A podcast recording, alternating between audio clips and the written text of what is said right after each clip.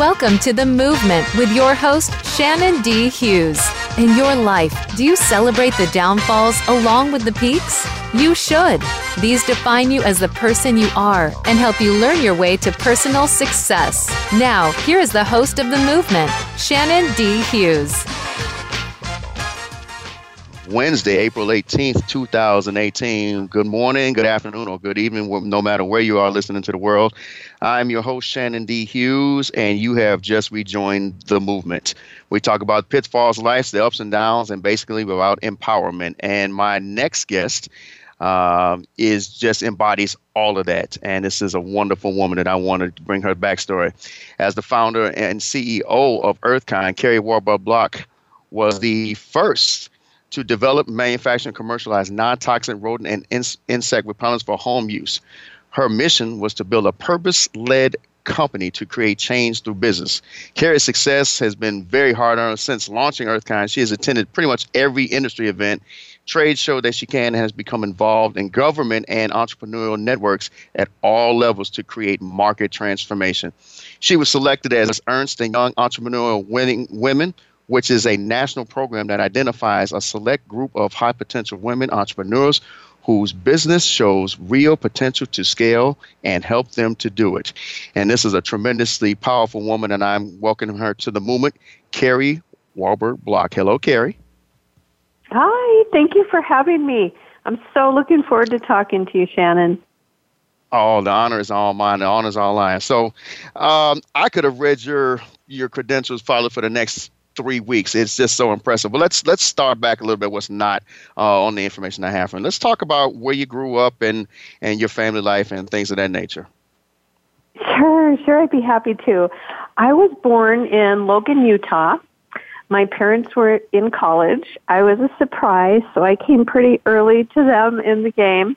My father was finishing up his PhD in entomology, which plays into our story kind of in a roundabout way. In any case, he decided he wasn't really wanting to go into government business, which you did at that day and time with a PhD. So he went on to the private industry side and started climbing the corporate ladder. As a result, our family moved around a lot. So I got to see a different school every year of my life, up until I got to high school. So I was born in Utah. We lived in Oregon. I lived in Washington State. I lived in New Jersey. I lived in Minneapolis area, a couple other points in between. And what's kind of significant about that is I got to see a lot of different cultures, a lot of different ways of life. I've picked up a few accents, so I've had an East Coast accent. I've been a Westerner, and now you can probably hear I almost sound like a Canadian because I'm from North Dakota now, even though I'm talking to you today from our lake cottage in North Carolina, which almost blew away in a tornado that pulled through here 2 days ago. So I wouldn't have had anybody here on the plane to pull me back in, but so we're lucky to be here. There's trees down all around me as I talk today, but it's a real beautiful state. So going to all these different schools every year of my life, many times I was actually, my sister and I were the minority because my dad went into these areas and it really helped him build his career, but I was the only white girl in some schools where they were colored, and then we were in Native American areas and all points in between. But I learned so much about people and humanity that I think it really plays into what we are today. So I finished high school in North Dakota, and it was the smallest place I'd ever lived, and I got out of there just as fast as I could because I was just hated it. I was like, oh my gosh, there's nothing to do here, so on and so forth. But I did come back when I wanted to have a family. And wow. That's pretty much the formative years. Wow. So let me ask you, and I'm glad everybody is safe and sound down there, by the way. So it sounds like your father kind of had a very impactful was very impactful on your life is you becoming an entrepreneur. So when did that kick in for you? When did you say, you know what, this is kind of what I want to do? When was it high school? Was it college? Was it after college? When do you think that was for you? We could talk for days on this one, Shannon. So my dad, it's kind of funny, did have quite an imprint on me.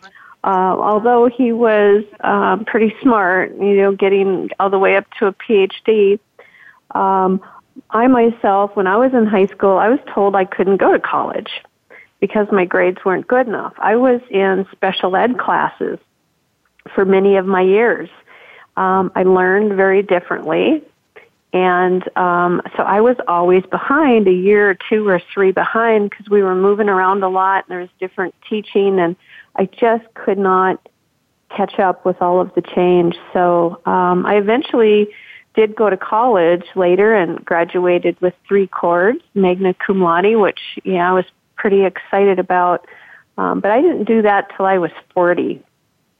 So becoming an entrepreneur was always something that I could do and have fun with without necessarily being really good at school, right? So I started, I think it was my first business when I was 5, if you could call a lemonade stand a first business. We lived in Cherry Hill, New Jersey, and there was kids outside selling lemonade one day, and they're selling it for, it was like a nickel or something, and I got the idea. My folks called it a wild hair, right? I said, hey, I want to sell lemonade to the moms. And I bet I can sell lemonade to the moms for 25 cents. But I want real lemonade. I don't want a packet of sugar. I want real lemons, and I want real sugar and ice cubes and nice real glasses that the moms can drink out of. And it worked.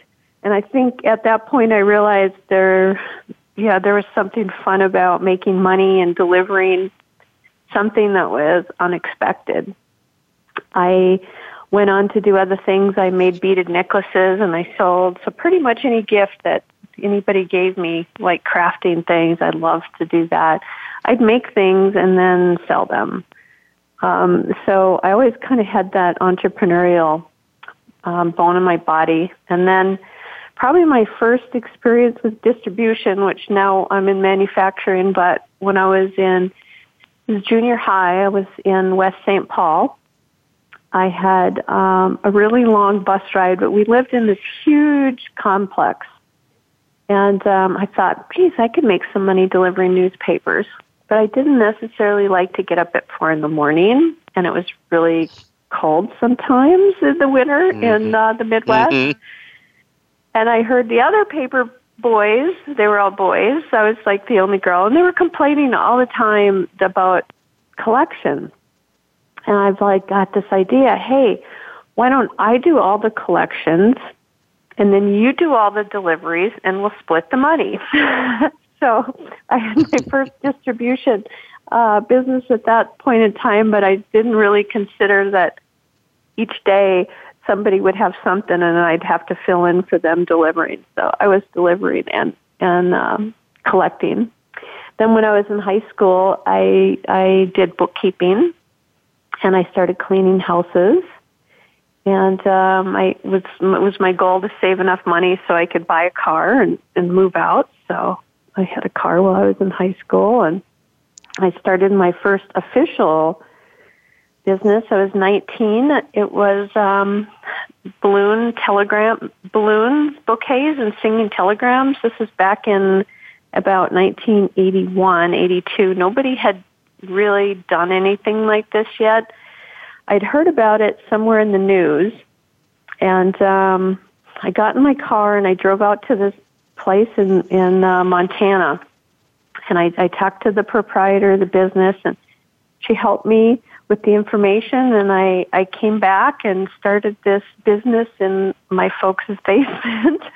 And all of a sudden I took an ad out, and I had this little business, and I had about 5 of my girlfriends running balloon bouquets around and singing happy birthday to people, and we'd get all kinds of 100 a day on the holidays, and that was pretty exciting for a 19-year-old.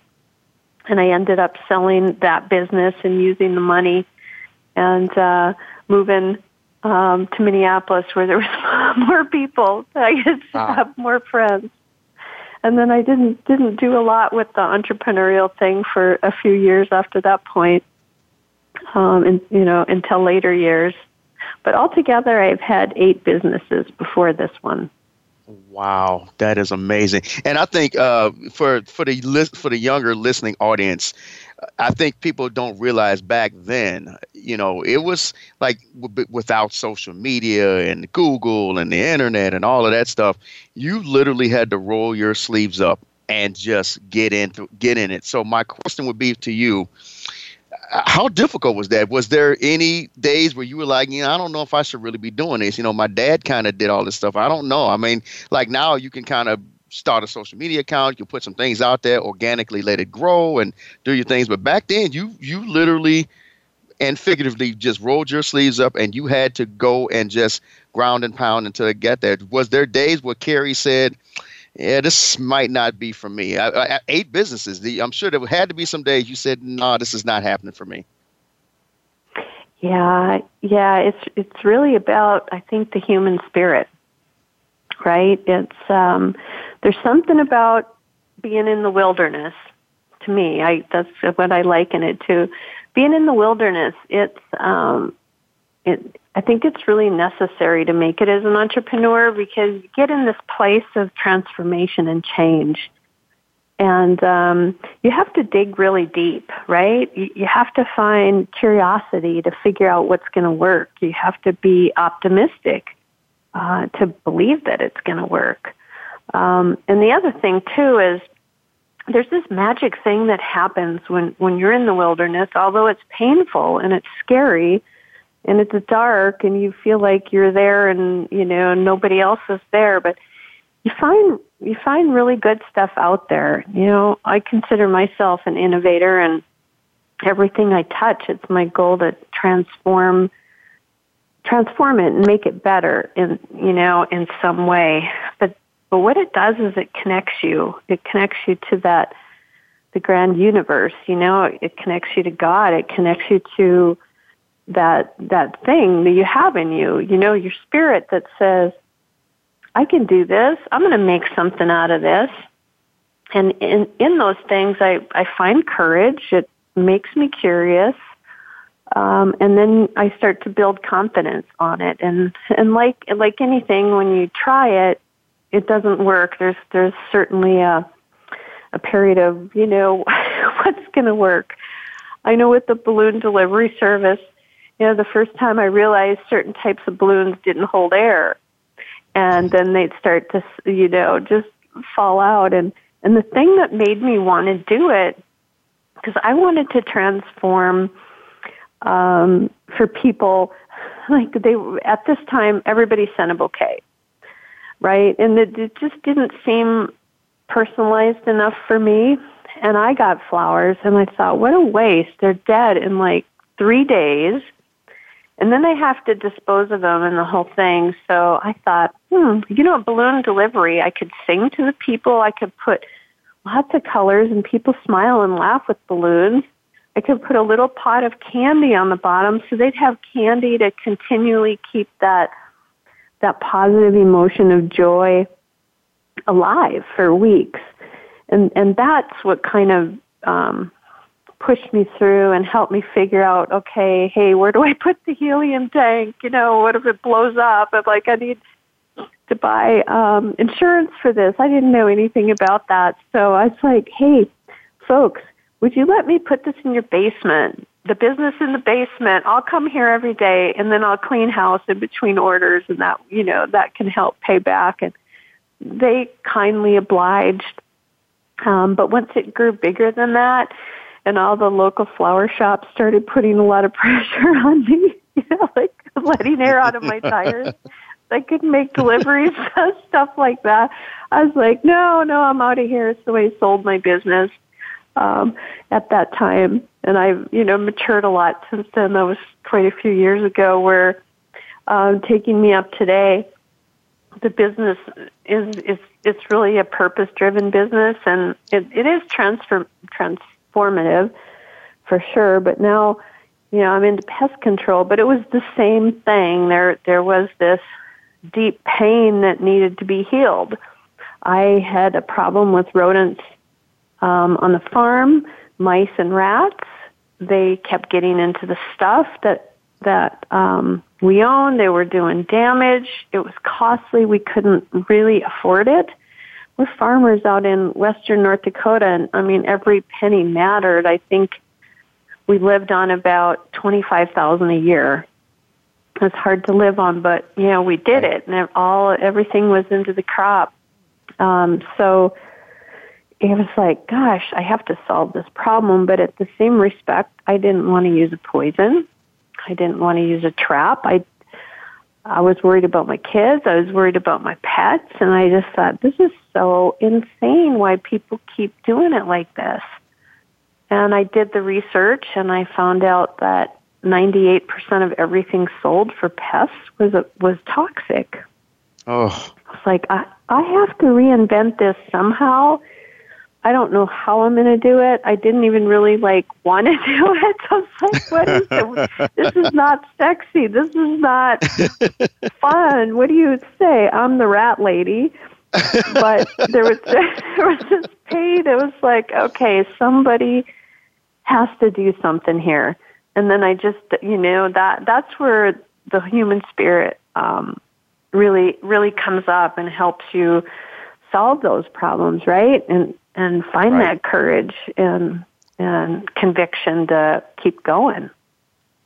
Well, you know what? You just gave me a perfect tease going into the commercial break. So when we come back with my wonderful guest, Kari Warberg Block, we're going to talk about her company and one that's been tremendous right now, which is Earthlink, and she's going to delve into a little bit more. And we're going to go a little farther how it took off and where she is now. So we're going to go to a break. We'll be right back on The Movement.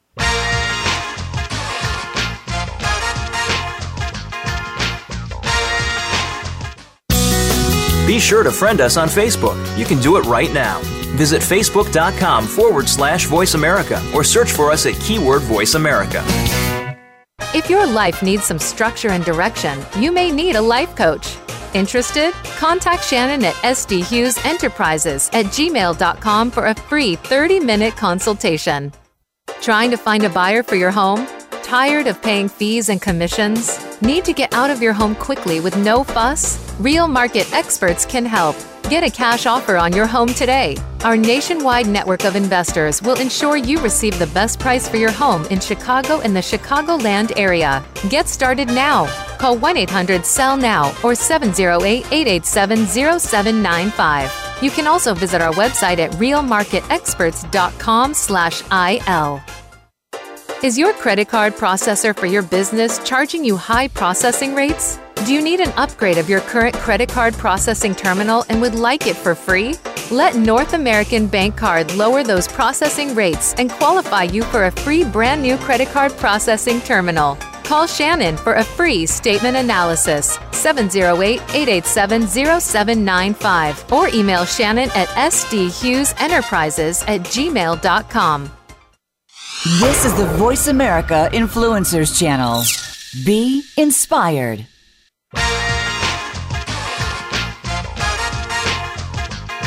You are listening to The Movement. To reach the show today, please call in to 1-866-472-5795.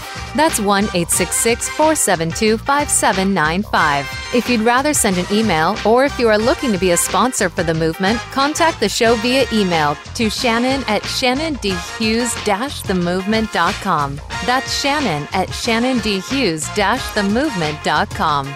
We'd love to hear from you. I welcome everyone to listen to The Movement this May as we celebrate the empowerment of women. The Me Too month of May starts May 2nd right here with The Movement on the Influencers Channel on voiceamerica.com. And speaking of powerful women, we're back with Kari Warberg Block. Now, the only reason she won't be on the show in May because she's so busy, so I had to get her on today. So I'm blessed to have her on. And Kari, thank you very much. And I wanted to pick up right before the break. We were talking about your company. You kind of gave us a little bit of how that got started. So let's pick up from there. So you had this idea, and you kind of got to go. So now what? How does Kari, or how did Kari go about going to, I don't know, investors or whoever is saying, hey, I have a product that can actually help? What did Kari do? Sure. I'd be happy to walk you through it. I'm sure there's people listening because this is probably one of the most frequent questions that I get when I'm on shows or out anywhere is like, how do I get my idea, my invention, and commercialize it? And there's a whole lot of steps in between. In fact, just before your program, there was ads on about inventions, right? And then there was an ad on about the insurance that you're going to need for your business. So there's a lot of steps that go on the way. So I invented our first product, and it was the first botanical rodent repellent to meet federal EPA guidelines or gold standards. So, in other words, it'd be the equivalent of taking a herbal tincture and getting it FDA registered, right? So it's a really, really big step that was made, and it was a market transforming step. So it's changed the industry along just that one invention. But when I had that invention on the farm, it was really a woman's approach, if you will, because, there was, my farmer husband said, just kill it. I said, I can't, it just feels so wrong to me to just kill something, right? It needs a home too. I just don't want it to have a home in our stuff. And I didn't want to hurt the kids. I didn't want to hurt the pets. So the first thing really, that I give to every inventor is like, find that framework. And that framework really defines the next step and the next step and the next step that you're going to take. So for me, that framework really was my company, Earthkind. What I really wanted to do with Earthkind, and it's about compassion, and it's about faith, and it's about innovation, and it's about excellence. So I knew if there was going to be a better invention, right, the better mousetrap, so to speak, that when I grew up, my dad was always saying, I'm going to invent a better mousetrap someday and get rich, right? Well, I overheard that, so I thought about that or didn't really think about it until I got older, but I grew up with that question in the background, right? Why not just invent a better mousetrap? And so I asked the question, why a mousetrap to start with? Why not just keep them out? And we don't have to bait them, lure them in, trap them, kill them, clean them up, worry about any poisons that get into the environment or touch my kids, and so on and so forth. So what the blinding glimpse of the obvious for me was, in the aha moment behind every invention, there's a great aha moment. I had a mouse run up my bare leg. I was in shorts. It ran right up, all the way up. Oh. Needless to say, I could still feel that, little monster running up. And I just instinctively grabbed a bottle of perfume out of my purse. And I happened to have a purse with me because this event happened the first date on the farm with the guy that I married. And I was working at a cosmetic counter. I was a makeup artist, and I had to sell perfume. And I didn't really wear it because it gave me a headache, but I thought, hey, I should grab a bottle, take it with me on this date. I should smell good, right? Mm-hmm. Anyway, I squirted, and the mice ran away. And there was two of them, and they ran out of the floorboards. And that was really the blinding glimpse of the obvious. So I get on the farm and I thought, well, maybe I could just, spray perfume around here and the mice will run off. And wouldn't that be a whole lot easier than, and more pleasant than using a poison? So it actually became a new approach, which was a prevention. So we started this category of pest prevention, like putting things into any area you didn't want to have a pest come in there. You put it in and it drives them away. So I spent about, it was almost 8 years of research that I had to do to find the right thing. And what I did was look to nature. In my name, it's CEO, but it really means Chief Ecology Officer instead of executive, because I'm in jeans a lot of the time. Right. But I was like, okay, there must be something in nature. And I looked at trees, right? Okay, like in the wintertime, way up north, balsam fir trees have this sap that drips down the outside, and it's their own pesticides. Rodents don't eat the bark, and the trees don't die over the winter by losing their coat. And so I did trials with that, and that became a patented discovery that I made, because I figured out how to take that invention and make it into a product and commercialize it. And it was a revolutionary new way to look at controlling pests. I guess you could say I built this whole business from nature. It started with a tree. Right. But so I got it patented, and I started to sell it locally. And I did testing, and I didn't have any money when I started this, so there was no... Yeah.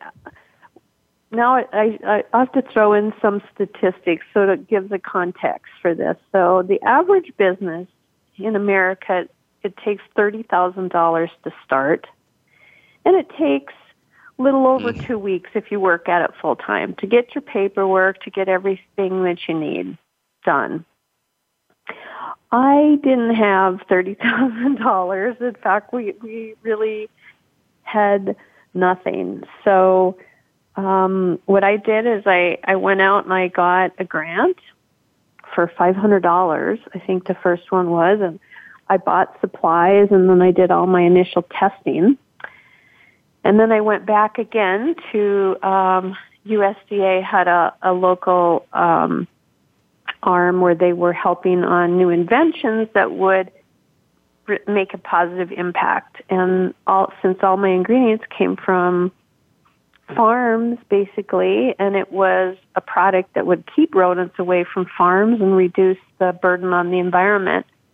Obviously, they were like, okay, well, we'll give you a $5,000 farm diversification grant. Mm-hmm. So with that money, then I got my initial trials and field studies done and got the product out there, took my van out. I drove it around to all of these implement dealers, where they sell tractors and combines, and I introduced myself. I said, hey, I'm this farm wife, and I believe mice need a home too, but just not in my expensive tractor or combine. And they were kind of amused, and they're like, huh, that sounds like something my wife would say. And so I said, okay, I'm going to leave you with a sample of my product. Put it in the rattiest combine you've got, the one that nobody wants to buy because it smells like rats were in it. And so I left it behind. And then by the next year, all of them had called back, and I got my first distributor. And I think we did maybe, I don't know, $30,000 or something. And I'm at this trade show, and within a year, it was a hit, right? And they were like, radio stations, farmers were calling in, hey, I got this stuff at this Pride of Dakota show. Where could I get this? This was so good, and it da-da-da-da. So they asked me to get on, and I went on, and farmers started calling in, and I'd give them tips and advice, and it was like marriage therapy, right? If you buy my product, you don't have fights, because on the farms, the women were taking care of all this stuff. It'll save so many problems. Anyway, shortly after that, I get this visit. I was at a trade show. Our story got on the news, and there was a line of people over a block long. It was only like 10 degrees outside. They're waiting outside to get in to buy our product. And two people were in this group, and they opened up their pocketbooks, and they had their cards in there, and they're basically the pesticide police. Oh. And they said, Yeah, they said, you can't do this legally. And I said, do what? They go, you can't sell a pesticide without a license from the federal EPA. Oh. And I said, you're kidding me? What do you mean? And he said, well, there's like a huge fine for this, and this is a federal offense. You could go to jail for this. And, or prison. Oh. He said prison.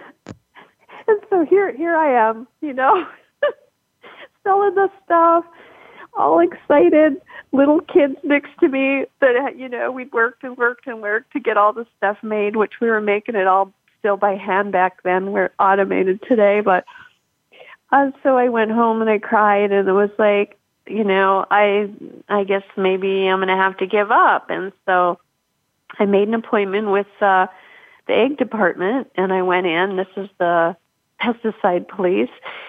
And they sat down and they said, well, it's pretty much impossible what you're going to do because you kind of need dead bodies to just determine if this is something you can register. That's what the current protocols say.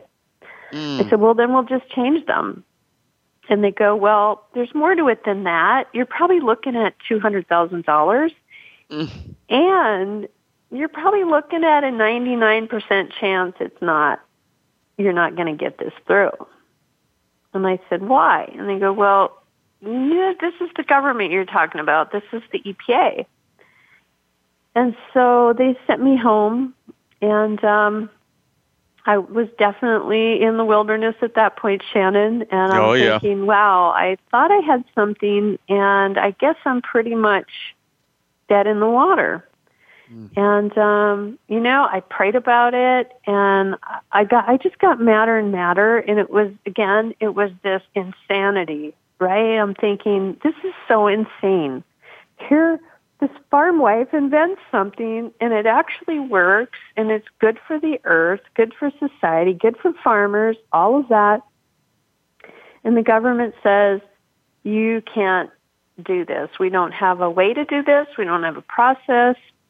And then the cost, I was like, I can't. There's no way I'm going to get that kind of money. So I misspoke. It was $2 million that they said it would take. I ended up getting it all done for about $200,000.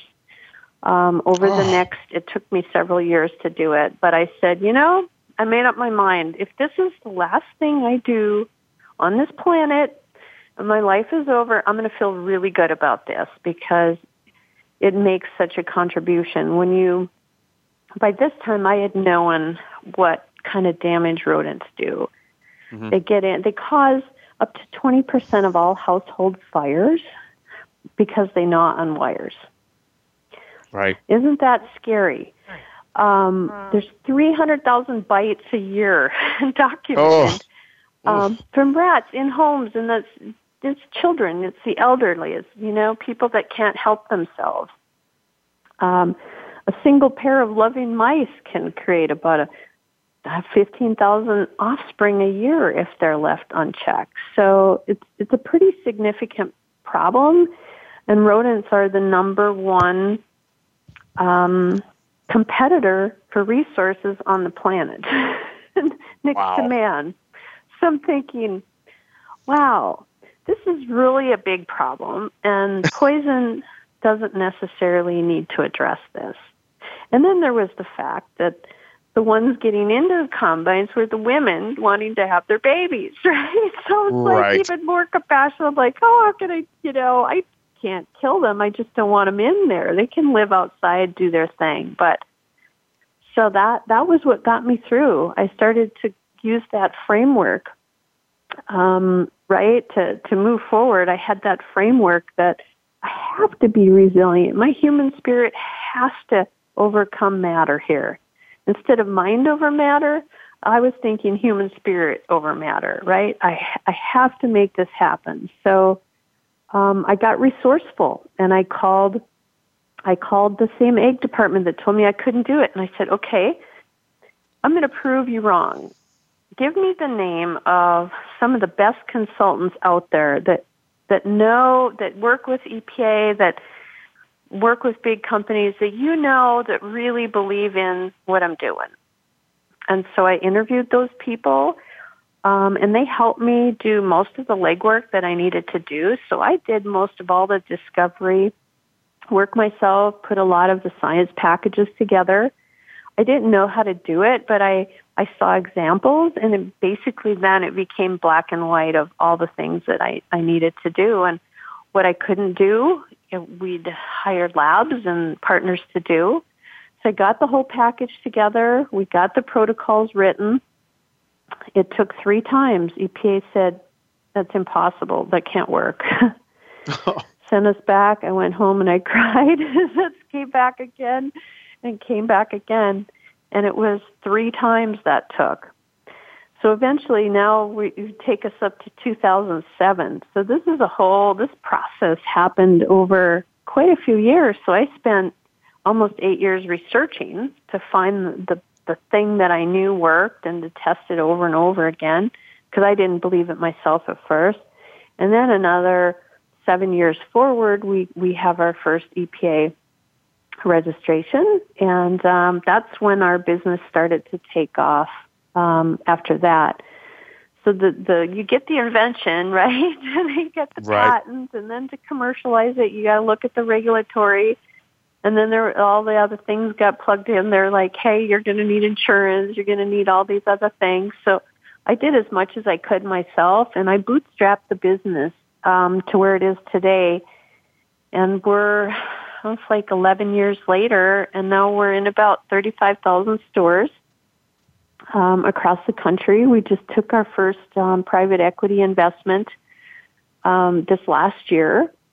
And it was pretty exciting because we basically really had a pick of what we wanted to do there, because the investors saw the resilience, they saw the creativity, they saw the courage, they saw that I could go in with these big retailers and say, no, and walk away from them. In fact, I've done that. I've walked away from Walmart. You can read about it on CNBC or goodness. CNN.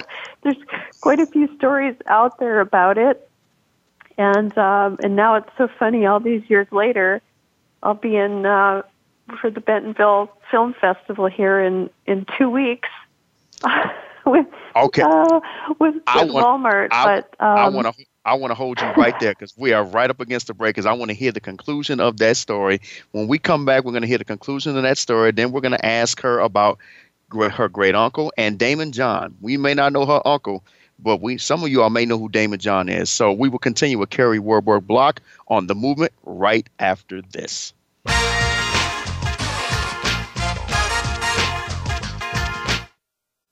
Think you've seen everything there is to see in online television? Let us surprise you. Visit voiceamerica.tv today for sports, health, business, and more on demand 24/7. Trying to find a buyer for your home? Tired of paying fees and commissions? Need to get out of your home quickly with no fuss? Real market experts can help. Get a cash offer on your home today. Our nationwide network of investors will ensure you receive the best price for your home in Chicago and the Chicagoland area. Get started now. Call 1-800-SELL-NOW or 708-887-0795. You can also visit our website at realmarketexperts.com/IL. Is your credit card processor for your business charging you high processing rates? Do you need an upgrade of your current credit card processing terminal and would like it for free? Let North American Bank Card lower those processing rates and qualify you for a free brand new credit card processing terminal. Call Shannon for a free statement analysis, 708-887-0795, or email Shannon at sdhughesenterprises@gmail.com. If your life needs some structure and direction, you may need a life coach. Interested? Contact Shannon at sdhughesenterprises@gmail.com for a free 30-minute consultation. Change starts here. Change starts now. Join us, the Voice America Influencers Channel.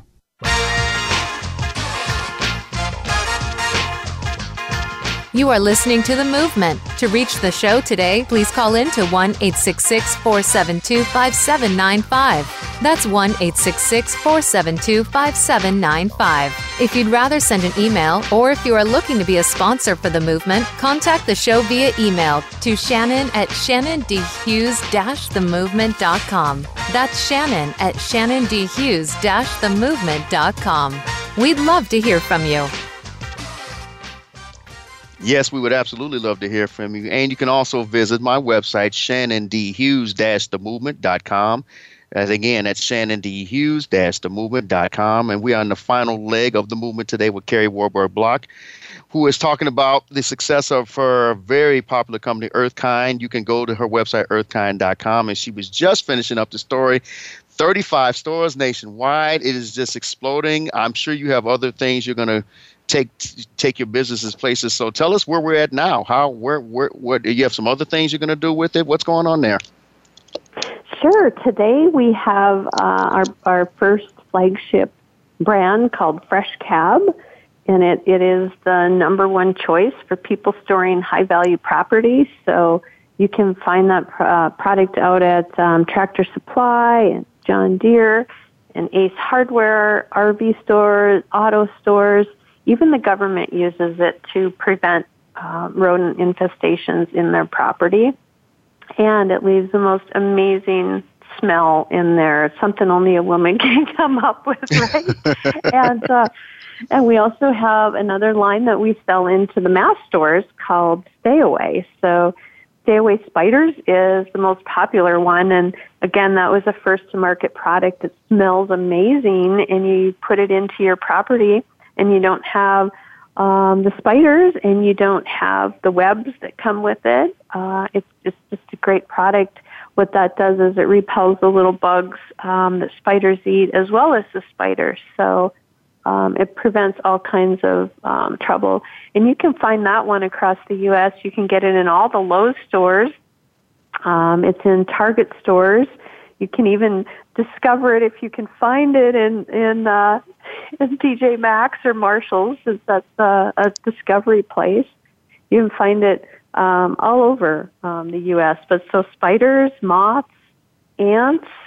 We even have a plant-based pouch pod that you can put these pouches into, and it's like a holder that conceals it. And we designed that one with a company out of North Dakota, and I was named a top 30 bio-innovator in the country for work on that. It's made with beets, sunflower hull, and flax chive. So it's like a bioplastic. So it's really cool. Figured out a way to make the pouches last longer. They last about 30 days normally, but you put it in that, it extends the life out. So the business is going to keep growing. We're at a stage, of course, where we get so many opportunities, and it's really a discipline of not looking at competition, really, but looking at, you know, what our last best thing was and where we want to go, and keeping our framework really pure of what we're doing. And it's our goal to make our products available and affordable to 125 million households across the country that are still buying poisons. We've got a long ways to go right now. It's still 90% of everything sold at a retail store is toxic. And it really shouldn't be used in a home with kids and pets unless it's a licensed professional that knows what they're doing. So that's where we're going, and that's what we're committed to, and we're well on our way to that. Well, you're an innovator, and I'm an impression, and congratulations to all your success. But I want to circle back just a little bit. Let's talk about your great uncle. The floor is yours. Sure, be happy to. I'm so glad you asked. So I think the whole thing goes back in my DNA because my father ended up becoming an entrepreneur in his later years. Both of my grandparents were entrepreneurs, and it goes back all the way to the signing of the Declaration of Independence. That largest signature on there, John Hancock, that was my great-great-great uncle. Wow. And so, yeah, I think a lot of that, what I have and what our family has came back from that. And I really have this passion, and I've never really understood it until, 3 years ago, when I went to Africa. And we can talk about that in a little bit, but the point really is there's this soul really that lives in America. And it's, you know, what I love about it is it's about freedom of mind and spirit. And, we can reach our potential. We have free will. We can do anything we want. We can create a better tomorrow. We can lift humanity. And I believe in my heart that business can really liberate the human spirit. And that's probably one of the funnest things for me in my business as it's growing.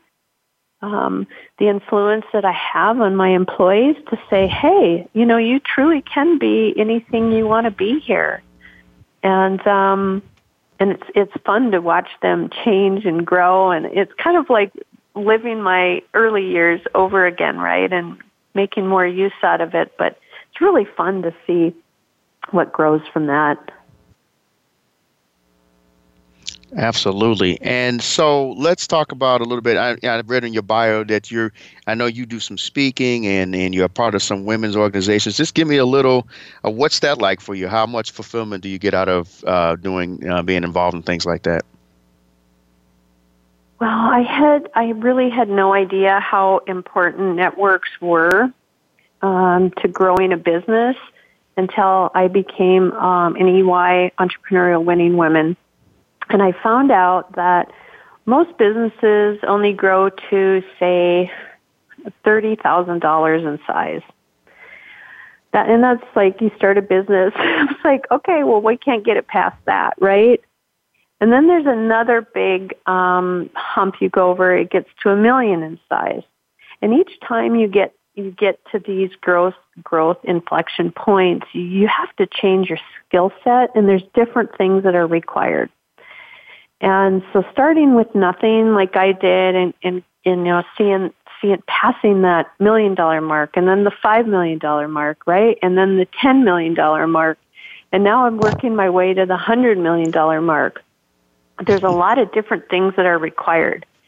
Mm-hmm. And you reach this ceiling, and it's called the missing middle, right? Where women can get to a certain point, and it's not just women, but it's even rarer for women, but all entrepreneurs, you get there, and it's very, very difficult to grow it past a certain point unless you get involved in networks where you can be around people that have been there, done that. And it gets to be a smaller group, right, the larger your business gets.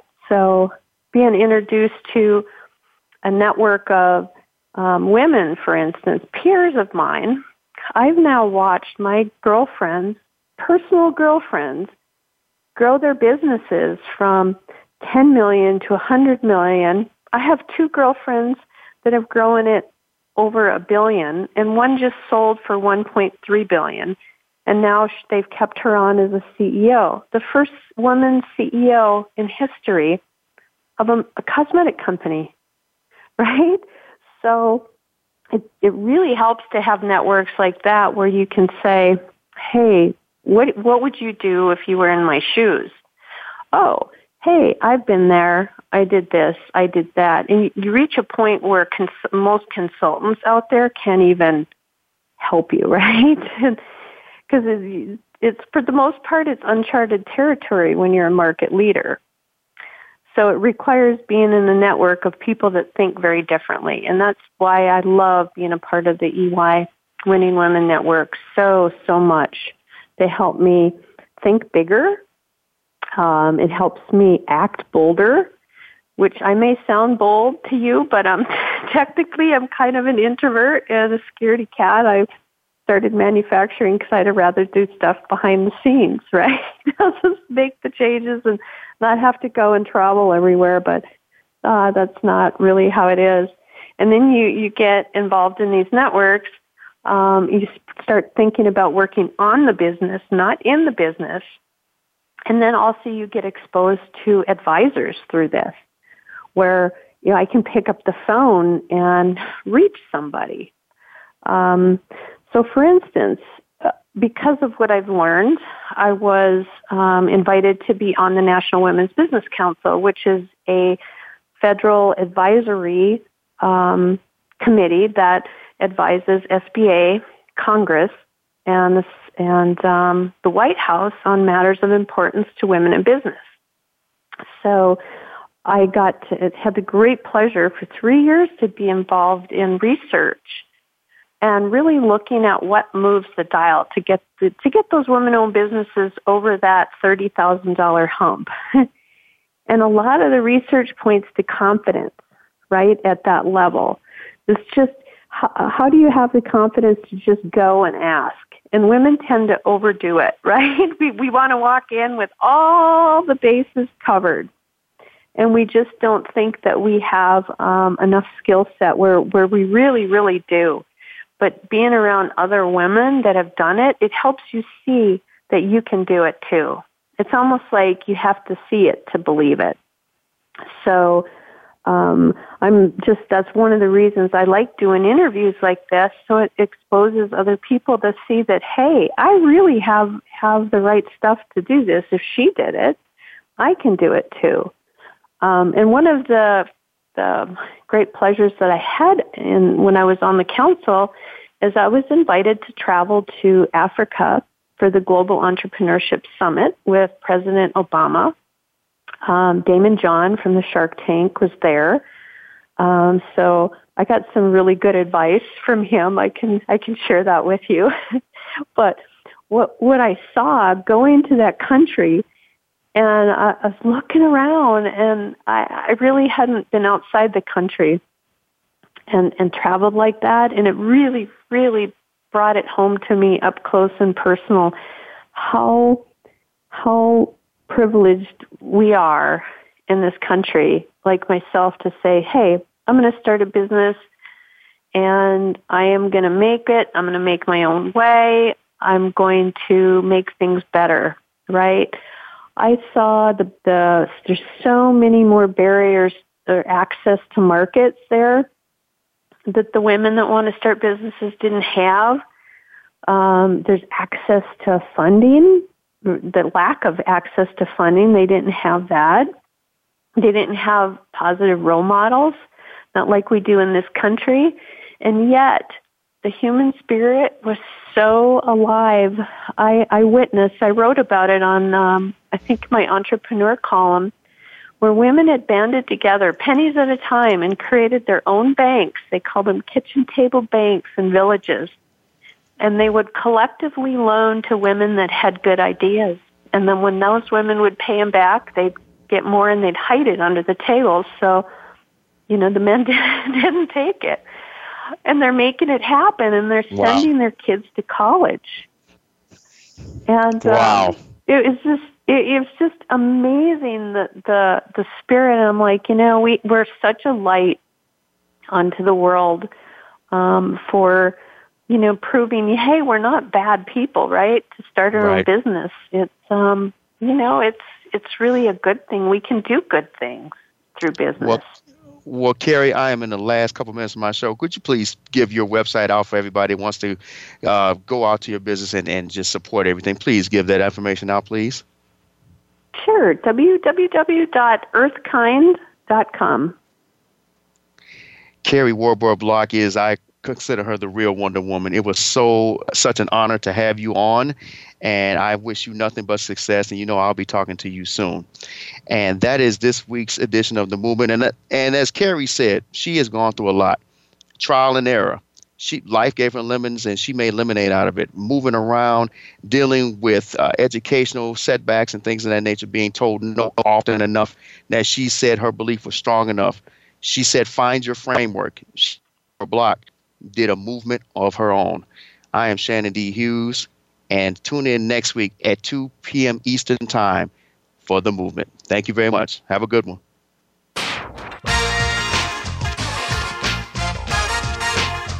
Thank you for joining us for The Movement. Your host, Shannon D. Hughes, invites you to tune in again for another edition next Wednesday at 11 a.m. Pacific Time. That's 2 p.m. Eastern Time on the Voice America Influencers Channel.